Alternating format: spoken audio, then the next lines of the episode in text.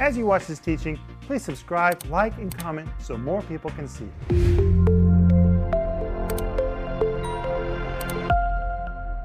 Welcome to Home Group. My name is Rick Renner, and we've been waiting for you. And the we is me and Sister Renner. And Denise, you're wearing something so pretty tonight. Thank you, Rick. Even Paul said, She is so pretty. Thanks. You're the pretty one, but that is really a pretty garment you've got on tonight. Well, thank you very much. And we also have Mr. Paul Renner. Hi, everybody. Welcome to the home group. I'm glad that we can be together tonight. Please be with us to the end.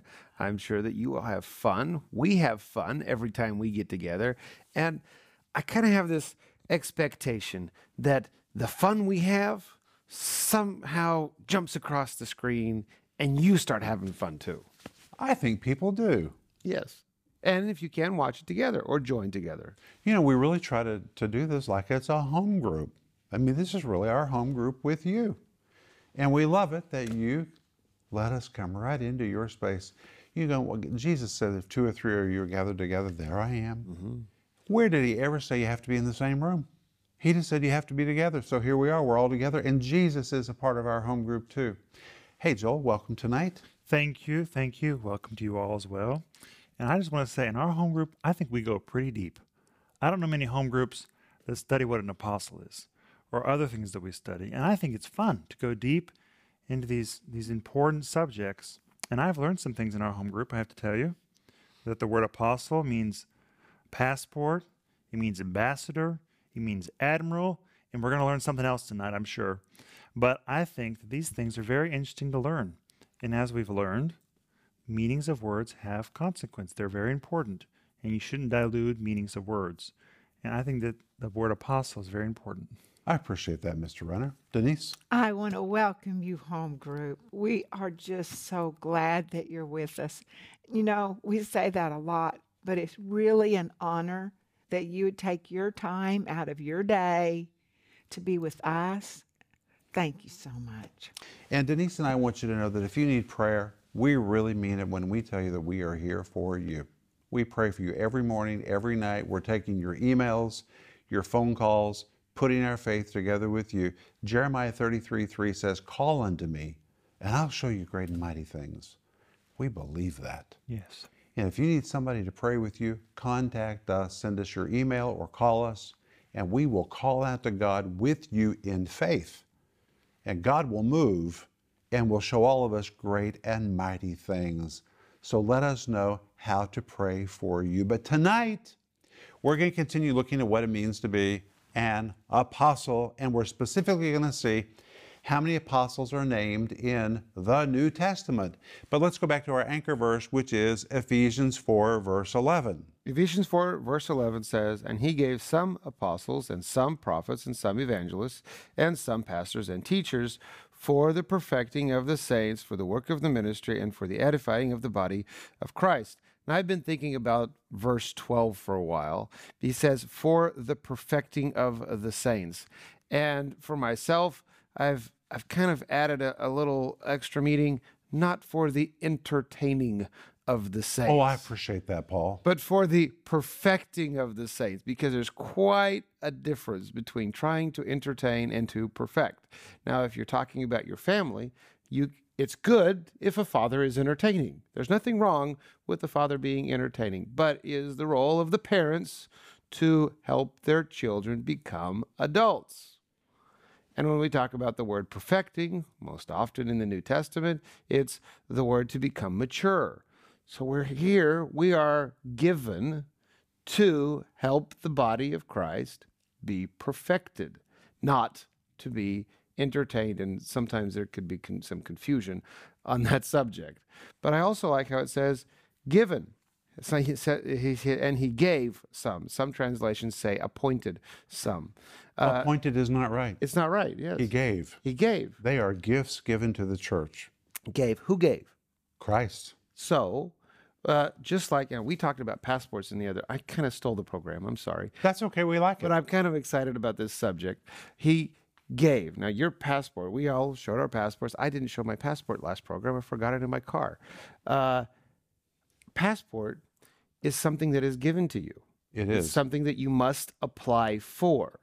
Mm-hmm. and it is something that can be revoked. And actually, a passport never really belongs to you. No, It belongs to the government that gave it to you. yes, and your right to travel can be revoked.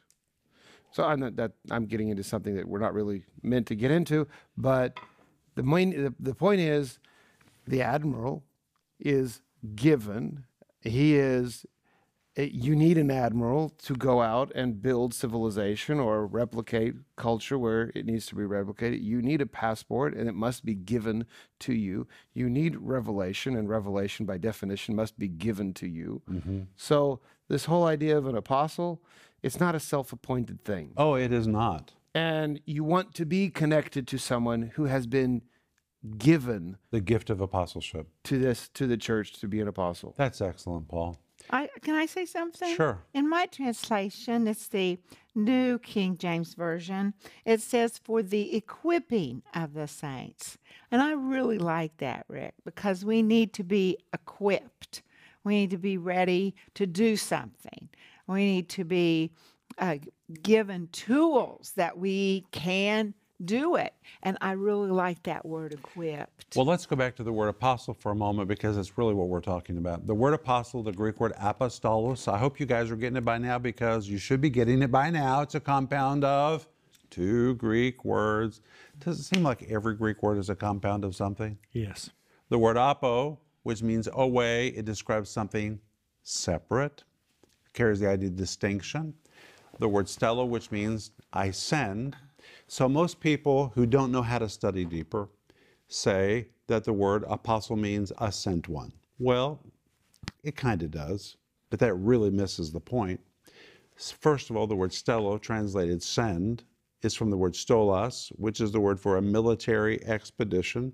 So it tells us, that's why we have a globe on the set tonight, that an apostle is someone sent to frontline territory on a military expedition. Somebody really brave because an apostle is going to go where others do not go. And we've seen he's an admiral. He leads a whole fleet of people with him. They go to virgin territory somewhere else, crush the enemy. They begin to blaze new territory to pave the kingdom of God and to build it in that place. We saw that the word apostolos is also the word for a passport, like Paul was mentioning, enables you to go places. It was also the word for an ambassador, somebody who spoke with clout and authority on behalf of his sender. And it was also the word to describe one who had received gifts from the gods. So an apostle is somebody that is gifted with power and gifts and revelation. All of that is in this word, apostle. And that's why we need to be careful how we use this word. If you freely use this word to describe everybody, it does not describe everybody. It just does not. It describes unique individuals, and we need to understand that it's a special individual in the church. Amen? Amen. But how many people in the New Testament are called apostles? And Denise gave it away last night. The first apostle is Jesus. Jesus, and we read that in Hebrews chapter 3, verse 1. Listen to what the writer of Hebrews says. Wherefore, holy brethren, partakers of the heavenly calling, consider the apostle and high priest of our profession, Christ Jesus. Apostle, apostolos. Well, look at it. Jesus was God's admiral.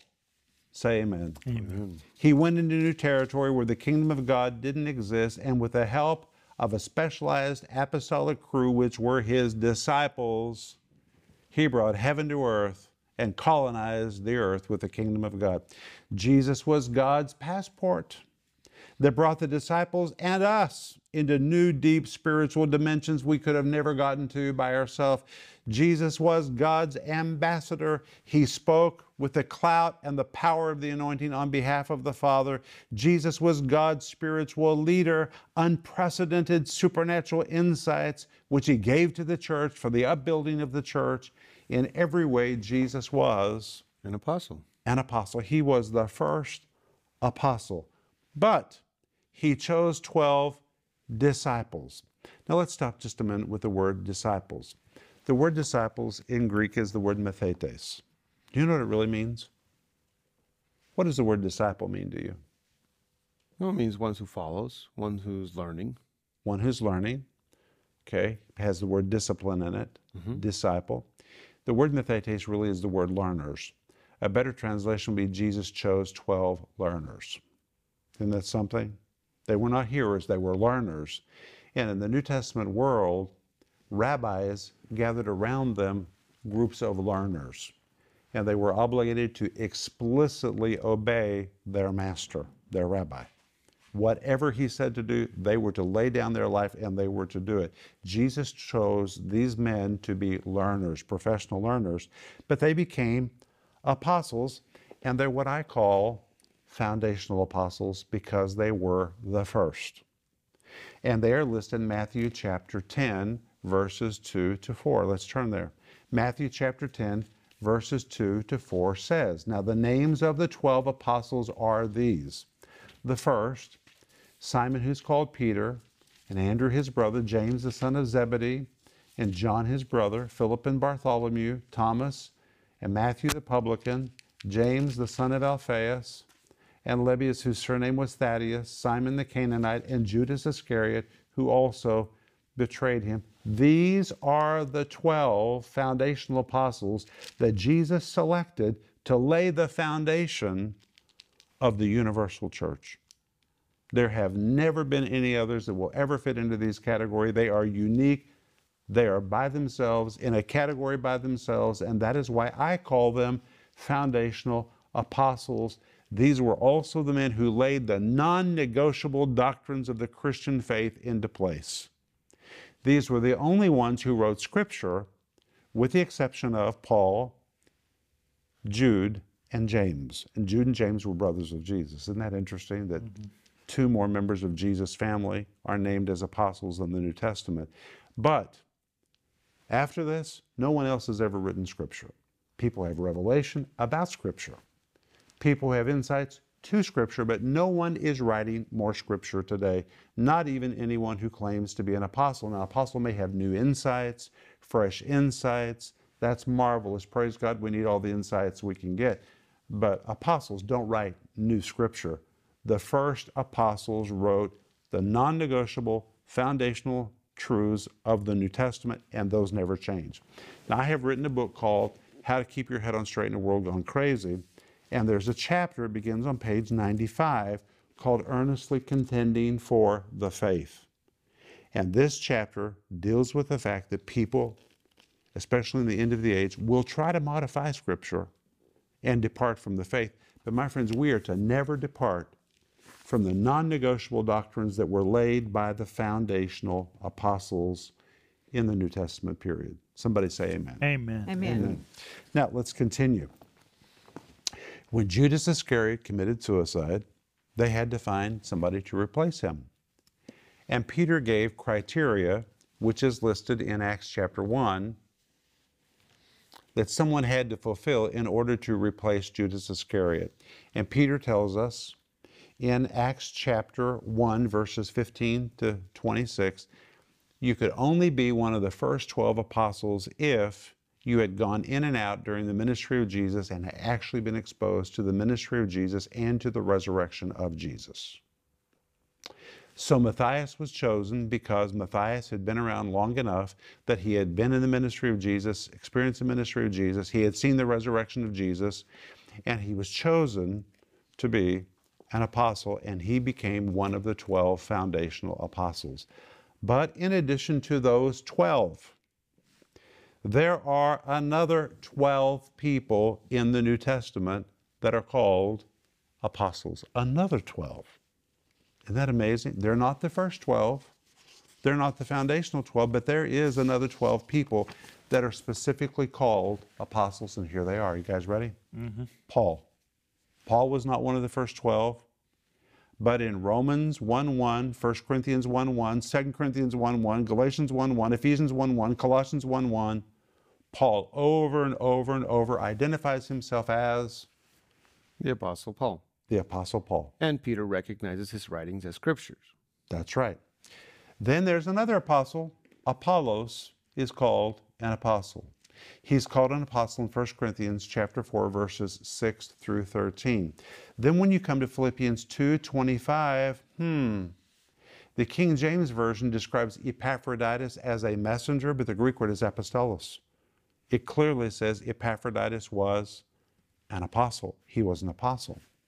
When you come to James 1 verse 19, James, the brother of Jesus, is identified as an apostle. When you come to Acts 13 50, Acts 14 14, 1 Corinthians 9, verse 5 and 6, Barnabas is identified as an apostle. We know he is because he was dispatched into apostolic ministry the same moment the apostle Paul was in Acts chapter 13. Then when you come to Romans 16, verse 7, now this is really fascinating to me. The apostle Paul describes a man and a woman and says they are his relatives and they are of note among the apostles. The man's name was Andronicus, his wife's name was Junia, and according to the apostle Paul, they were apostles, which means there really was an apostolic calling on Paul's family. There were three people in his family called into apostolic ministry. Isn't that amazing? Then when you come to 2 Corinthians 8:23, Titus in the King James Version is called a messenger. It's a bad translation. In Greek, it is the word apostolos. Titus was an apostle of the church.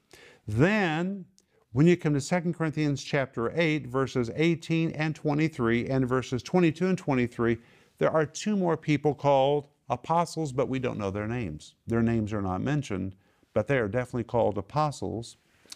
Then when you come to 1 Thessalonians 1 1 and 1 Thessalonians 2 6, Timothy is called an apostle.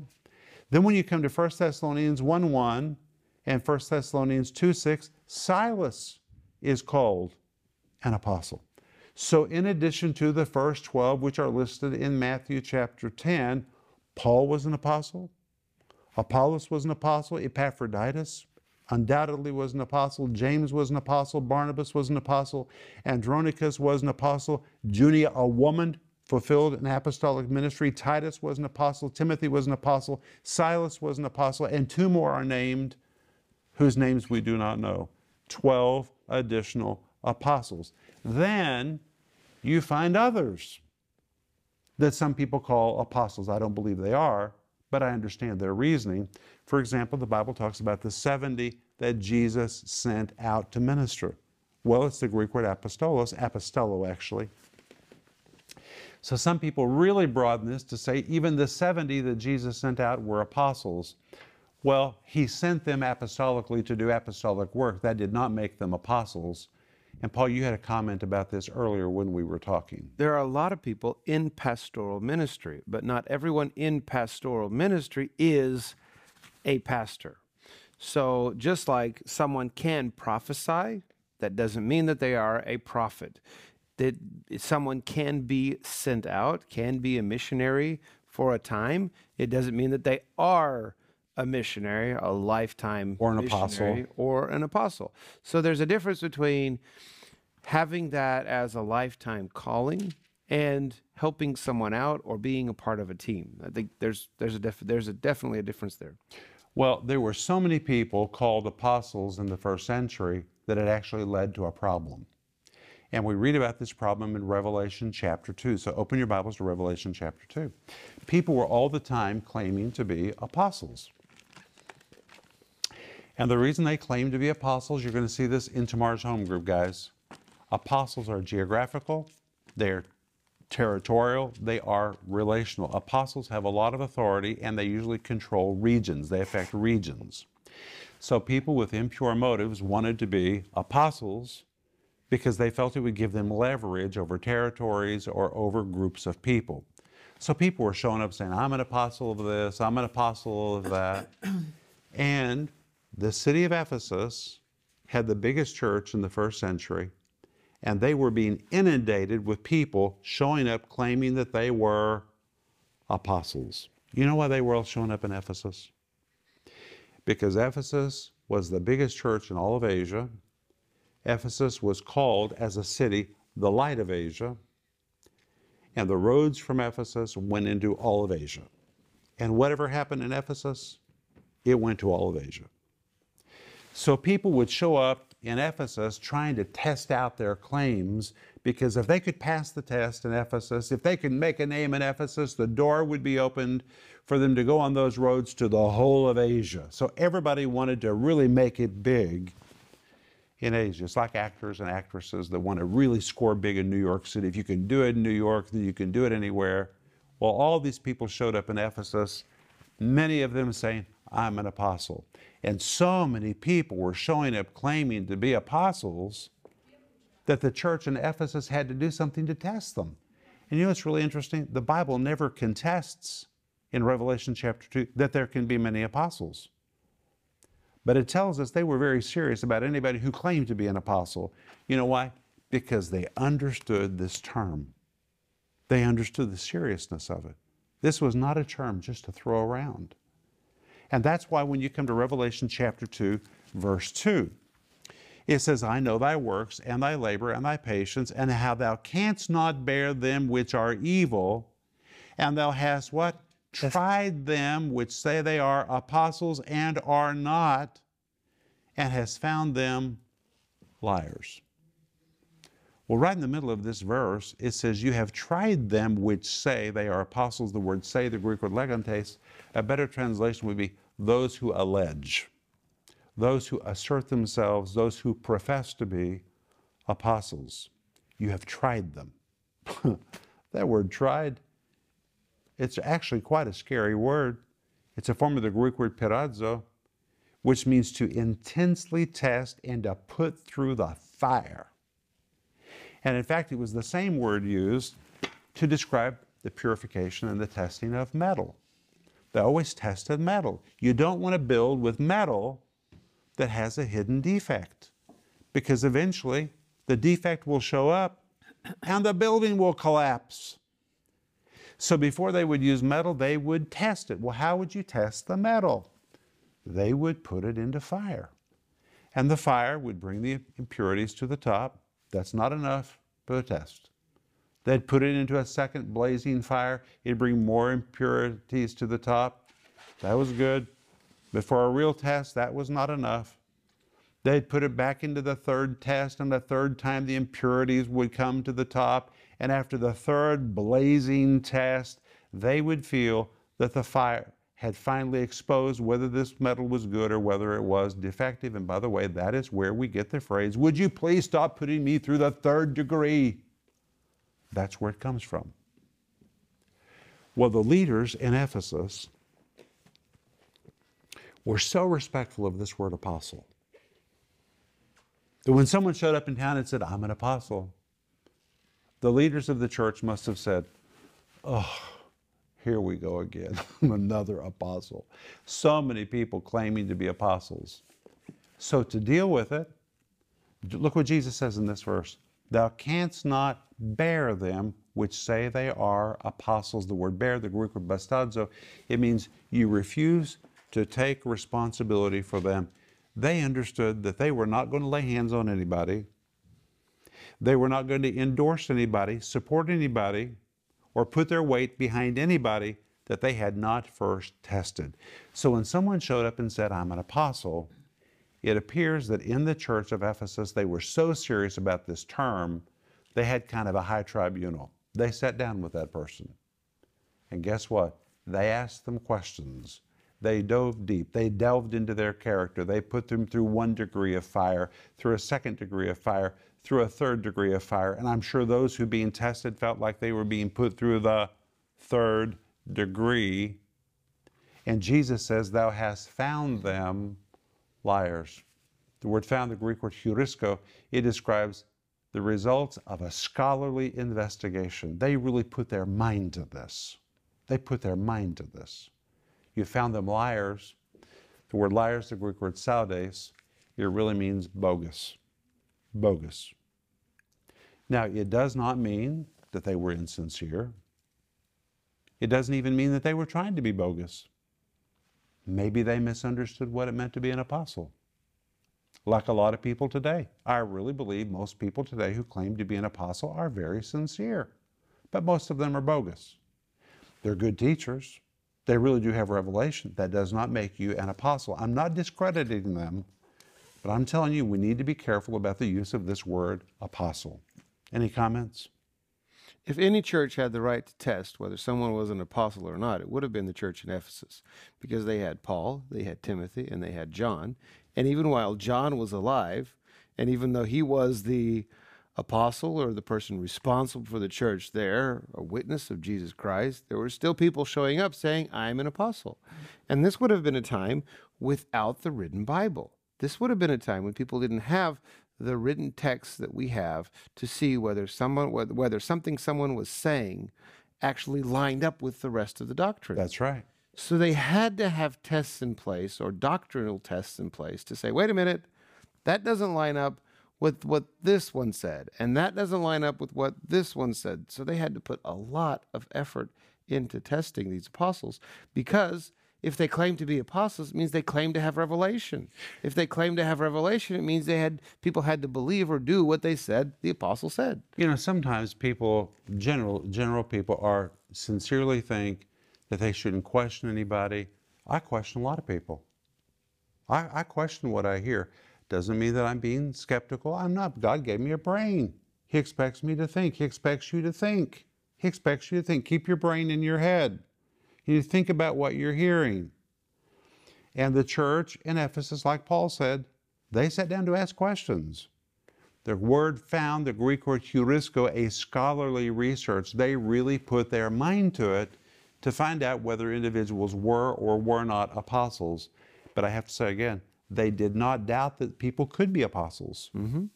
They didn't doubt it. They just wanted to make sure somebody said they were, that they really were. And by the way, that's why I'm teaching this whole series. So we'll understand who is and who isn't an apostle. Apostolic ministry. You need to order yours. Comes with a study guide, and we want you to get the book called Chosen by God. But when we come back tomorrow night, we're going to find out why false apostles wanted to claim to be apostles. Why were they after this? Why would anybody today claim to be an apostle if they're not? Why would they do that? You're going to find out tomorrow night. It's going to be good. But until then, go to bed and sleep good. Have a great day tomorrow. And the Renner Home Group is going to wait for you tomorrow night. Bye bye. If you enjoyed this teaching, please subscribe, like, and comment so more people can see it.